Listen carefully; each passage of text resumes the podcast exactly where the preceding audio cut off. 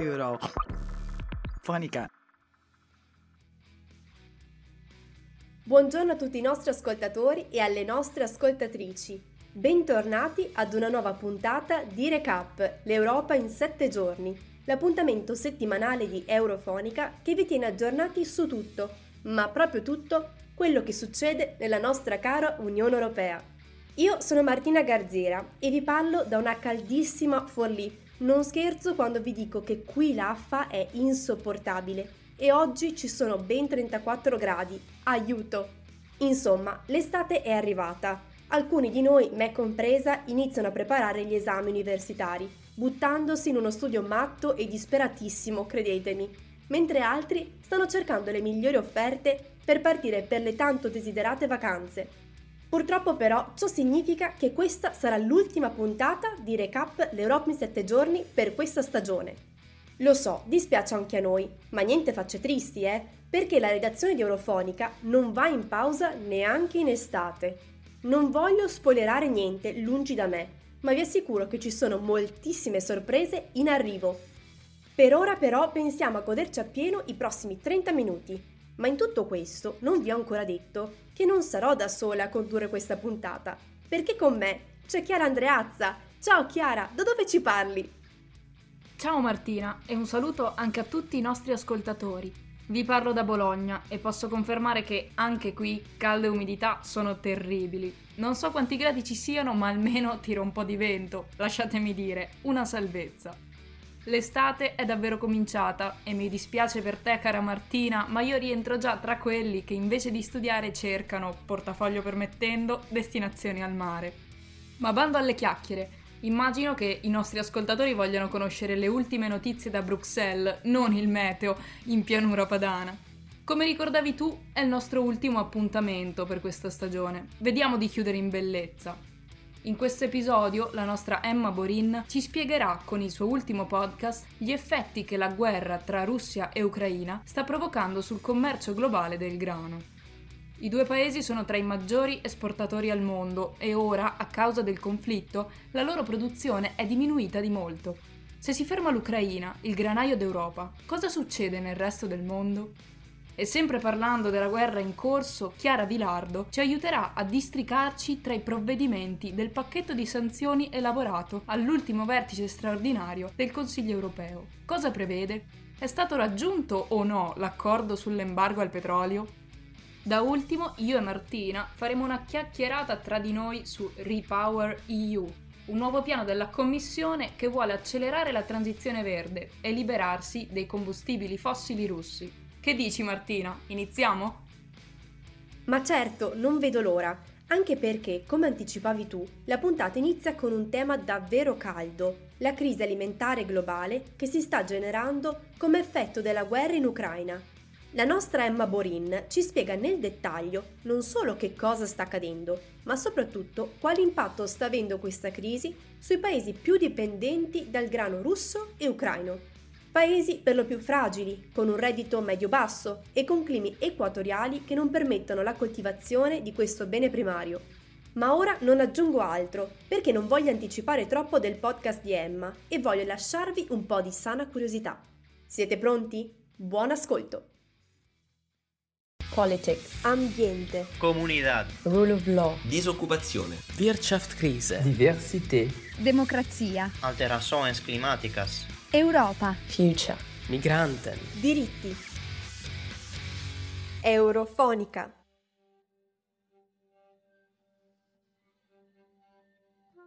Da mesi vediamo bandiere gialle e blu sventolare dalle terrazze delle abitazioni, issate sulle aste degli edifici pubblici, appuntate al bavero delle giacche di rappresentanti politici di tutto il mondo occidentale. I nostri sguardi si sono ormai abituati a posarsi continuamente sulla bandiera ucraina, una bandiera che definirei fotografica. L'azzurro rappresenta il cielo, terso, senza nubi, simboleggiante la pace, che si estende sopra il giallo, raffigurante la prosperità dei campi di grano. Oggi però i cieli del granaio d'Europa sono squarciati dalle bombe russe, la terra è incolta e l'oro giallo giace sul fondo dei container bloccati al porto di Odessa. Nella terra della pace e della prosperità si sta generando la catastrofe alimentare globale perfetta. I paesi protagonisti di questa guerra, Russia ed Ucraina, sono infatti il primo e il quinto paese al mondo per tonnellate di grano esportato. Fino all'anno scorso, Kiev e Mosca insieme esportavano il 29% dell'orzo commerciato in tutto il mondo, il 28% del grano, il 15% del grano turco e il 75% dell'olio di girasole, supplendo al 12% del consumo calorico globale. Spiegato semplice, significa che sì, un decimo della dieta del mondo gravava sulle spalle di Russia e Ucraina. Oggi la prima è confinata da sanzioni soffocanti, la seconda ha dovuto interrompere ogni export il 24 febbraio 2022. Con un conflitto così violento in corso, i problemi, specialmente per quanto riguarda l'Ucraina, sono due. Da un lato le immense distese di terreni agricoli ucraini sono diventate campi di battaglia. I bombardamenti hanno distrutto le terre, gli stock di fertilizzante, le infrastrutture idriche e secondo le stime verranno coltivati almeno il 30% in meno dei cereali ottenuti nel 2021. Dall'altro, quanto prodotto non riesce a lasciare il paese. Prima dello scoppio della guerra, il 98% dei prodotti agricoli viaggiava via mare dai porti ucraini diretto verso il Nord Africa e il Medio Oriente. Oggi il porto principale, quello di Odessa, con i silos e i container carichi di almeno 25 milioni di tonnellate di grano e mais, è completamente bloccato. Gli ucraini ne hanno minato le acque per il timore di un attacco anfibio da parte della Russia, che controlla il Mar Nero davanti alle coste ucraine. La comunità internazionale, con l'Unione Europea e l'Italia di Mario Draghi in prima linea, si è attivata per negoziare con Putin l'apertura di un corridoio marino per sbloccare lo stallo e recuperare il grano bloccato ad Odessa. Gli stessi ucraini però non vogliono sminare la zona per paura di una successiva offensiva russa. Von der Leyen ha da subito accusato la Russia di star usando il cibo come arma per affermare il suo potere, ricattando l'Occidente mentre tiene in pugno la sicurezza alimentare di gran parte dei paesi del sud del mondo e non solo. Il vice ministro degli esteri russo ha infatti dichiarato che Mosca è pronta a garantire un corridoio umanitario per le navi mercantili bloccate nei porti ucraini a patto che vengano sospese alcune delle sanzioni occidentali. La Presidente della Commissione europea ha annunciato un impegno congiunto con l'Egitto di Al-Sisi, il paese che più di tutti dipende dal grano ucraino, per garantire la sicurezza alimentare dei paesi della sponda sud del Mediterraneo, mentre diversi altri attori europei hanno avanzato proposte e tentativi di mediazione. Con lo slancio che, come prevedibile, caratterizza l'atteggiamento dei paesi baltici nei confronti della Russia, il ministro degli esteri della Lituania ha proposto una missione umanitaria non militare. Seppur realizzata su base volontaria, la spedizione internazionale verrebbe realizzata con aerei e navi militari e dovrebbe intervenire nel Mar Nero per scortare le navi cariche di grano verso lo stretto del Bosforo, tenendosi pronta a possibili interferenze russe. Diversi sono stati i tentativi di Draghi prima e di Macron e Scholz poi di portare avanti conversazioni telefoniche con Vladimir Putin. Lo scopo delle telefonate era capire se ci fosse un modo di lavorare congiuntamente per sbloccare il grano ed evitare una crisi alimentare di proporzioni globali e con conseguenze umanitarie devastanti. Le impressioni dei tre leader al termine di telefonate pressoché identiche sono state variamente ottimiste. Putin infatti si dichiara non responsabile della situazione e, eh, come condizione allo sblocco dei porti ucraini, chiede che vengano revocate alcune delle sanzioni economiche ai danni di Mosca, un presupposto che i paesi occidentali possono difficilmente accettare. Il tema è ovviamente al centro del Consiglio europeo che si è tenuto in questi giorni, dove si è cercato di trovare un coordinamento internazionale efficace in risposta alla minaccia alla sicurezza alimentare. La complessa missione navale, inizialmente immaginata dai più agguerriti paesi baltici, rimane sul tavolo del presidente Charles Michel, che avrà il compito di discuterla anche con il leader dell'ONU, Antonio Guterres, nei prossimi giorni. Un mancato accordo provocherebbe la tempesta perfetta in moltissimi paesi a medio e basso reddito, che dipendono in percentuali elevatissime dal grano ucraino, facendoli precipitare in una violenta crisi alimentare. Secondo la FAO, l'Organizzazione delle Nazioni Unite per l'Alimentazione e l'Agricoltura, 50 stati dipendono almeno al 30% dal grano di Kiev e Mosca, 26 ben oltre il 50%. Tra questi ci sono quelli della regione africana del Sahel, dove 6 milioni di bambini soffrono di malnutrizione e 16 milioni di persone convivono con il costante rischio di insicurezza alimentare. E i paesi del Medio Oriente e del Nord Africa, che secondo le stime delle agenzie ONU importano più del 90% del cibo che consumano. Con 115 milioni di persone dipendenti dal grano ucraino, già allo scoppio del conflitto, il direttore del World Food Program,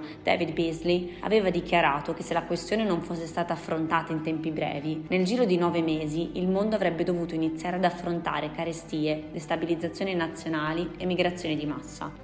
Per molti stati a medio e basso reddito, quindi, l'indipendenza alimentare non è che un'utopia e un conflitto militare apparentemente lontano dai loro confini si sta rapidamente trasformando in una devastante guerra del pane. Prima del 24 febbraio l'Occidente si era dimenticato di come il cibo potesse essere trasformato in un'arma per combattere logoranti guerre ad impatto globale. Oggi però è tutto più chiaro. Il giallo della bandiera ucraina è lacerato dalle violenze provocate dalla guerra di Vladimir Putin, mentre l'orizzonte del cielo fa da sfondo al diffondersi di un catastrofico effetto farfalla che in un mondo globalizzato e interdipendente trasformerà inevitabilmente questa guerra locale in una crisi globale. Emma Borin da Bruxelles per Eurofonica. Politics, ambiente, Comunidad. Rule of law. Disoccupazione. Wirtschaftskrise. Diversité. Democrazia. Alterações climáticas. Europa. Future. Migranten. diritti. Eurofonica. Veniamo ora alle ultime notizie da Bruxelles. Sentiamo parlare ormai da giorni delle trattative in Consiglio europeo per un nuovo pacchetto di sanzioni per Mosca, che risultati ci sono finora? Partiamo dall'inizio. L'approvazione di queste sanzioni richiede l'accordo unanime di tutti gli Stati membri, intesa che per giorni e giorni è stata ostacolata dal veto dell'Ungheria, che non voleva rinunciare al petrolio russo. Nella notte del 30 maggio sembrava che si fosse finalmente giunti a un accordo. Ci sarebbe stato un embargo quasi totale, interrompendo le importazioni del petrolio via mare. Per accontentare Budapest è stata fatta una temporanea eccezione per il petrolio importato tramite gli oleodotti. Però, notizia di queste ore, l'accordo è saltato di nuovo. Pare che alla riunione degli ambasciatori dell'Unione Europea in cui si dovevano definire gli ultimi dettagli, l'Ungheria abbia chiesto di depennare dalla lista di personalità sanzionate il patriarca della Chiesa ortodossa Kirill. Una richiesta sincera o solo un modo di ostacolare l'adozione delle nuove sanzioni? Se volete saperne di più e conoscere ogni dettaglio sulle trattative, rimanete con noi e Chiara Vilardo vi spiegherà ogni cosa. Politics, ambiente, Comunidad. Rule of law. Disoccupazione. Wirtschaftskrise. Diversité. Democrazia. Alterações climáticas. Europa. Future. Migranten. diritti. Eurofonica. Nella notte tra lunedì 30 e martedì 31 maggio, il Consiglio europeo, riunito in seduta straordinaria a Bruxelles, sembrava aver finalmente adottato, un mese dopo il suo annuncio, il sesto pacchetto di sanzioni economiche contro la Russia, che non cede sul fronte ucraino. L'accordo quasi raggiunto dai leader dei Paesi membri dell'Unione avrebbe reso possibile definire le ultime sanzioni, la più rilevante delle quali riguarda il blocco delle importazioni di petrolio da Mosca.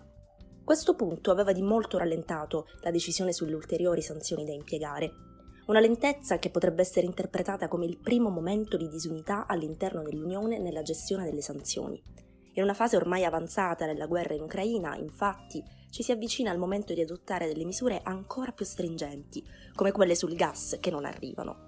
In questo momento si determina uno scontro quasi fisiologico e difficilmente superabile tra le diverse esigenze energetiche dei vari paesi che fanno parte dell'Unione. Perché per adottare questa decisione è necessario che ci sia all'interno del Consiglio europeo l'unanimità, cioè il parere favorevole di tutti i Paesi membri. La Repubblica Ceca e la Bulgaria avevano chiesto più tempo e più garanzie, soprattutto considerato che Sofia è già stata oggetto del blocco del gas russo. Ma il mancato raggiungimento dell'unanimità è stato in realtà causato principalmente dall'opposizione dell'Ungheria. Perché l'Ungheria fa da bastian contrario? Budapest infatti dipende molto dal petrolio russo, motivo per il quale ha osteggiato una sanzione europea che ne determinasse il blocco delle forniture. Il compromesso, oggetto delle trattative notturne, prevede che il blocco sarà attivo da fine anno e riguardi solamente il petrolio russo importato dall'Unione Europea via mare, cioè circa due terzi delle importazioni, esentando quello che arriva via oleodotto. Sembrava potesse essere questa la soluzione che avrebbe reso possibile il raggiungimento dell'unanimità necessaria ad adottare il pacchetto di sanzioni. L'Ungheria, infatti, ricevendo il petrolio russo tramite l'odotto, potrebbe proseguire con le importazioni godendo di una sorta di esenzione. Così Orban potrebbe dormire notti serene, perché riceverebbe petrolio anche dagli altri Stati membri. Forse non il migliore compromesso possibile per l'Unione, ma sicuramente necessario per poter andare avanti. Il vincitore è infatti Orban, che su Facebook ha dichiarato Rapporto di vittoria da Bruxelles, il padre è un uomo, la madre è una donna e la benzina è 480. Perché proprio 480? È il prezzo massimo che le automobili matricolate in Ungheria pagano per acquistare il carburante. Questo tetto, invece, non si applica per le auto degli altri Stati membri, che devono quindi pagare il prezzo pieno. Il nuovo pacchetto di sanzioni approvato dal Consiglio europeo prevede anche l'esclusione di Sberbank, la principale banca russa, e di altre tre banche dal sistema di pagamenti internazionali SWIFT, ed anche di una banca bielorussa. È stato inoltre deciso il divieto per tre emittenti televisive controllate dal governo russo di trasmettere nell'Unione Europea e sono state emesse nuove sanzioni contro un centinaio di funzionari militari e oligarchi russi. Per di più, è stato aggiunto nella blacklist, la lista che comprende le personalità da sanzionare per il loro appoggio all'invasione russa, il patriarca ortodosso Kirill, ma proprio questo aspetto rischia di far saltare il tavolo delle trattative. Non è mancato nemmeno il divieto di fornitura da parte delle compagnie europee di una serie di servizi alle aziende russe. Il Consiglio europeo ha ribadito il totale supporto all'Ucraina dal punto di vista militare, umanitario ed economico, dall'accoglienza dei profughi alla ricostruzione del paese. A livello politico, il Consiglio europeo ha precisato che a giugno tornerà sulla questione della domanda di adesione nell'Unione europea avanzata dall'Ucraina, dalla Moldavia e dalla Georgia. Ha ribadito inoltre la sua ferma condanna alla illegale appropriazione dei prodotti agricoli e al blocco dell'esportazione ucraina di questi da parte russa il Consiglio europeo ha affermato ulteriormente la necessità di rafforzare l'ambito della sicurezza europea, così come la relazione UE-NATO. Infine, dal punto di vista energetico, si conferma l'urgenza di accelerare sullo sfruttamento delle rinnovabili, sul rafforzamento delle infrastrutture per l'uso del gas, come di quelle già esistenti, per l'impiego del gas liquefatto. E richiama il Consiglio per esaminare il prima possibile la proposta della Commissione, battezzata Repower EU. Se con il petrolio l'Unione affronta il primo grosso ostacolo che fa vacillare la sua unità, cosa succederà quando non sarà più possibile indugiare sul gas? Chiara Vilardo da Catania per Eurofonica. Politics, ambiente, Comunidad. Rule of law. Disoccupazione. Wirtschaftskrise. Diversität. Democrazia. Alterações climáticas. Europa. Future. Migranten. diritti. Eurofonica. Per parlare del nostro prossimo argomento rimaniamo a Bruxelles, perché è proprio a Palazzo Berlemont, in Rue de la Loi, che lo scorso 18 maggio la Commissione europea ha lanciato Repower EU, il piano per ridurre la dipendenza dai combustibili fossili russi e accelerare la transizione verde. Insomma, un progetto che mette insieme indipendenza energetica da un lato e lotta al cambiamento climatico dall'altro. Vorrei proprio saperne di più. Per fortuna, per saziare la nostra sete di curiosità e di notizie, posso approfittare della mia co-conduttrice, Chiara Andreazza, che questa settimana ha prodotto un'infografica parlando proprio di questo tema. Chiara, ci spieghi meglio di cosa si tratta il Repower EU? Perché c'è stata la necessità di creare questo piano? Repower EU è un programma che si lega ai pacchetti di sanzioni energetiche già in atto, da ultime quelle sul petrolio, ed è stato creato proprio per smettere di comprare i combustibili fossili di Mosca e quindi schierarsi concretamente contro l'invasione dell'Ucraina. Il primo obiettivo di Repower EU riguarda il risparmio energetico, in tutti i contesti, per questo motivo la Commissione raccomanda agli Stati membri di organizzare campagne di sensibilizzazione pubblica ed eventualmente adottare misure fiscali a riguardo. Ma soprattutto Bruxelles vuole spingere l'acceleratore sull'energia pulita, aumentare la capacità fotovoltaica e quella di idrogeno, liberandosi dell'eccessiva burocrazia che riguarda i grandi progetti sulle rinnovabili. Beh, ammetto che sembra davvero un passo in avanti importante da parte dell'Unione. Come sappiamo però è centrale che la transizione energetica non avvenga solo tra i cittadini, ma soprattutto nell'industria e nei trasporti, che purtroppo sono tra i maggiori produttori di gas serra. Il Repower EU ha affrontato anche questo tema? Certamente, sempre di energia green si parla, in tutti i settori, industria e trasporti compresi. Secondo l'UE, elettricità, idrogeno verde e biometano sono le soluzioni da portare avanti per i settori energivori, tenendo ben presente il traguardo delle zero emissioni entro il 2050 del Green Deal europeo. La transizione verde però non sarà un processo che avviene dall'oggi al domani e il gas russo costituisce comunque una garanzia in termini di sicurezza energetica per l'Unione. Mi chiedo come sta cercando di affrontare questo problema la Commissione. Repower EU, per come è stato pensato, non si occupa solo della politica interna dell'Unione Europea, ma in un certo senso ha ripercussioni anche sulla sua posizione internazionale. Infatti, il piano mira a consolidare vecchie e nuove partnership tra paesi, sia per rimpiazzare momentaneamente il gas russo, che per sviluppare nuove tecnologie per la transizione energetica. Obiettivo in linea con l'ambizione europea di essere un polo leader della sostenibilità ambientale nel mondo. Tutto molto interessante, mi direte voi, ma come si copriranno i costi di tutti questi investimenti? L'esecutivo di Ursula von der Leyen ha già mobilitato per questo programma più di 250 miliardi di euro tra prestiti, fondi e finanziamenti privati e chiede che gli Stati membri adattino i loro piani di ripresa e resilienza ai nuovi standard energetici. Nei prossimi mesi vedremo le reazioni dei vari governi, però se vi interessa già da ora saperne di più, correte a recuperare l'infografica di martedì sui nostri social. Euro. Fonica.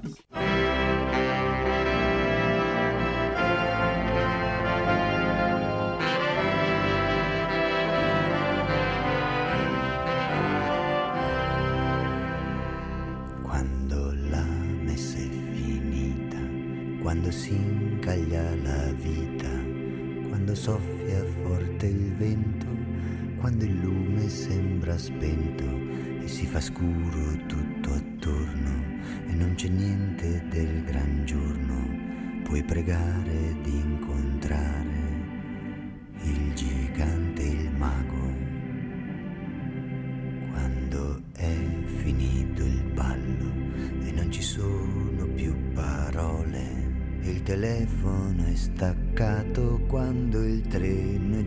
passato, quando non c'è più riscossa, quando il freddo è nelle ossa, solo allora puoi trovare il gigante, il mago. Se il cane ciuffo non ritorna, vedere il solo tuo esemplare e le caviglie non consegna e non sai dove chiamare sei diventato grande in una volta in una stanza dove sei restato solo col gigante il mago. Quando sei un'umana pignata pazzo già che si è accorciata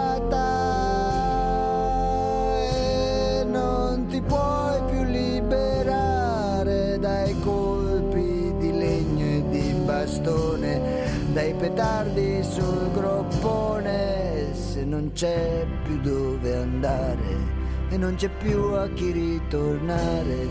E la cicala ha già cantato e l'inverno è arrivato e non hai porte da bussare, solo cartoni da rifare, ti puoi consolare col gigante il mago e le lacrime hai raccolte dentro agli occhi son restate e i nostri giorni in mezzo al cielo fanno un ricciolo lontano e ti guarda nei cartoni i tuoi anni ed il tuo amore, solo resti ad abbracciare il gigante, il mago.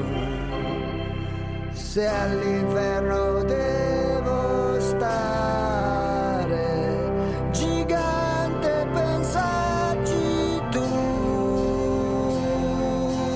cos'altro di meglio puoi sperare di incontrare che due compagni magia, un colosso di bontà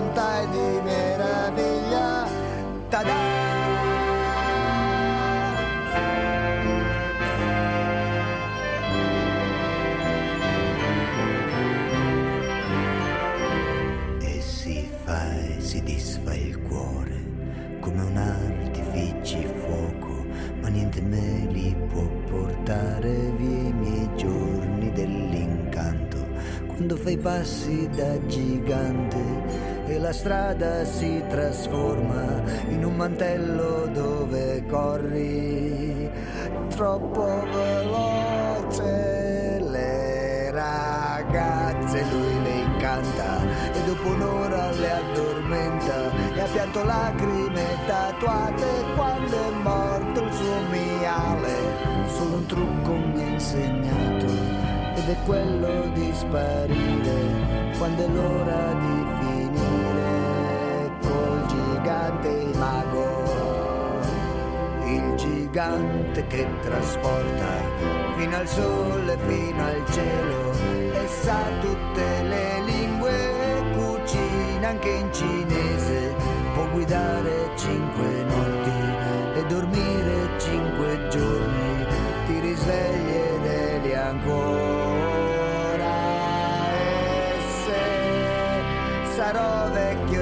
e cadente senza più un dente né un parente. Avrò da parte almeno il riso a ricordare. Le braccia abbassare into the field rotolare all'inferno voglio andare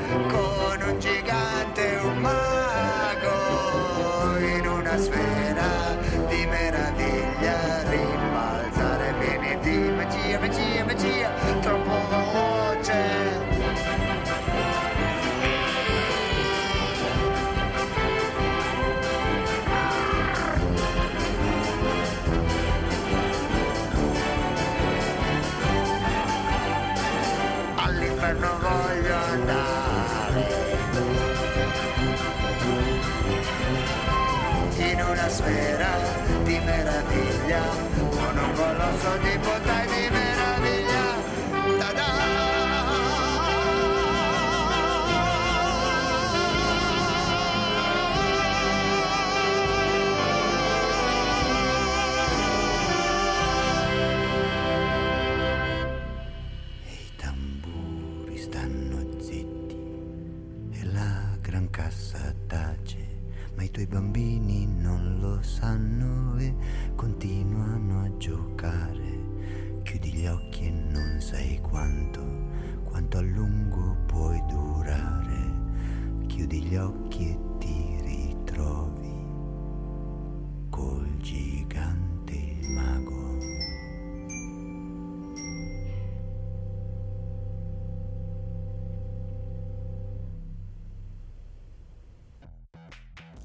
Grazie mille Chiara, è stato davvero interessante scoprire così tante cose sul Repower EU. Purtroppo però anche la puntata di questa settimana è giunta al termine. Come sempre potete ascoltare questo episodio su www.raduni.org, su Spotify, Google ed Apple Podcast. Soprattutto però non dimenticatevi di seguirci sui nostri social se volete rimanere aggiornati su quello che accade in Europa anche durante i mesi estivi. Siamo presenti e super attivi su Instagram, Facebook e Twitter. Già in questi giorni troverete delle chicche che non potete davvero perdervi. Il nostro Simone Matteis, per esempio, ci porta novità da Strasburgo, dove il Parlamento europeo ha avanzato richieste cruciali sia alla Commissione che al Consiglio. Di cosa si tratta? Beh, correte sui nostri canali social per scoprirlo. Proprio così, Martina. Non cederemo né al caldo né alla voglia di mare e continueremo a informarvi sulle notizie che riguardano la nostra Unione. Ma a proposito di ultimi aggiornamenti, sabato esce il personaggio della settimana. Di norma non lo indovinate mai, secondo me. Chissà se questa è la volta buona. Che sia il patriarca Kirill. Non scherziamo, su. Anzi, passando alle cose serie, nel salutarvi ci teniamo a fare un grande ringraziamento a tutta la redazione per l'impegno che ha dedicato a questa stagione ormai giunta al termine. Grazie al team di Eurofonica quindi, ma grazie anche a tutti voi che ci ascoltate e ci seguite ogni giorno. Cari ascoltatori, ora ci dobbiamo davvero lasciare. Non dimenticate di seguirci anche quest'estate. A presto!